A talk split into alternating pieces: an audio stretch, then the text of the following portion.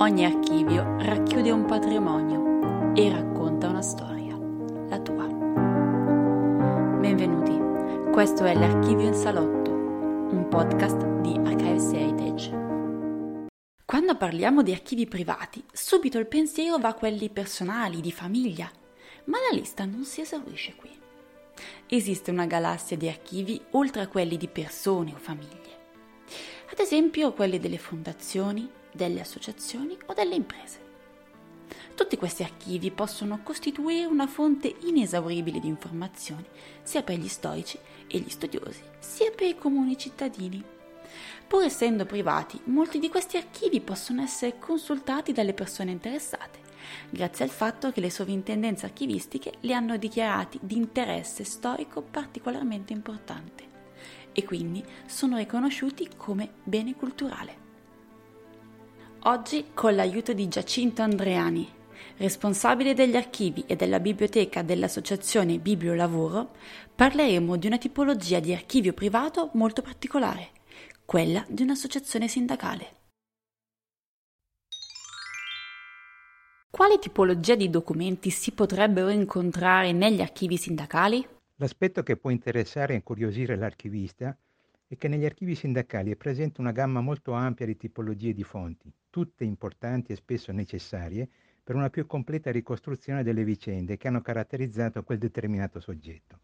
Oltre ai tradizionali documenti istituzionali sono presenti manifesti, volantini, fotografie, documenti audio, video e fonti orali, tutte fonti che insieme contribuiscono a ricostruire anche il clima sociale e la tensione emotiva in cui si collocano i fatti e la storia del sindacato. Piccolo inciso per chi ci ascolta. Le fonti orali sono i racconti e le testimonianze raccolte generalmente sotto forma di intervista.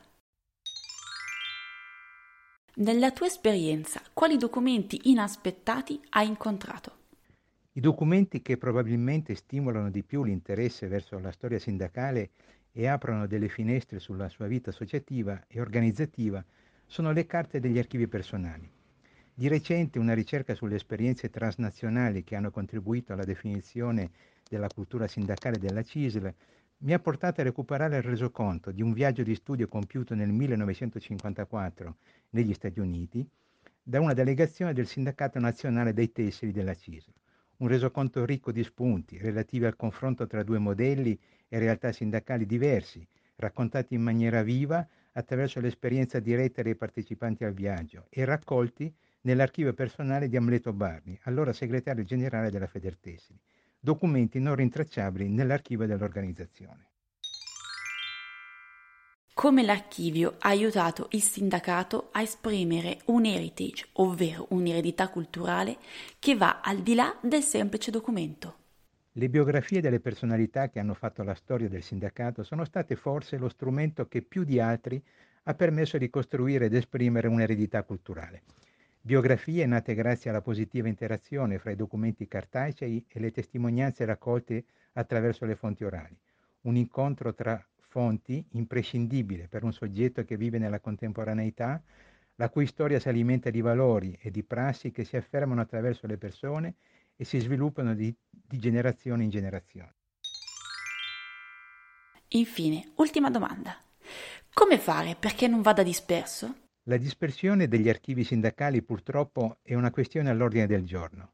Il passaggio alla produzione dei documenti su supporto informatico ha in parte aggravato il problema. La responsabilizzazione dei soggetti produttori attraverso un'azione di sensibilizzazione svolta dall'interno è la prima condizione per evitare o contenere il pericolo della dispersione. Una strada auspicabile sarebbe la collaborazione fra gli enti culturali collegati o emanazione dei vari sindacati, collaborazione in termini di condivisione di spazi e di risorse. Purtroppo gli esperimenti o i tentativi fatti in questa direzione sono molto rari.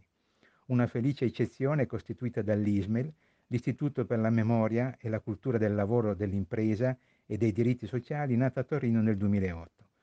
Le istituzioni pubbliche potrebbero fornire un sostegno in termini di disponibilità di spazi per la conservazione, la cui scarsità spesso è la vera causa della dispersione.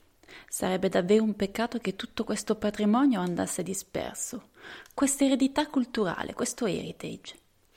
proprio adesso che abbiamo capito non solo che esiste, ma che in realtà racchiude in sé grandi sorprese. L'Archivio in Salotto è un programma di Archives Heritage. Vi ricordiamo che potete ascoltarlo sul nostro sito e sui principali programmi di podcasting.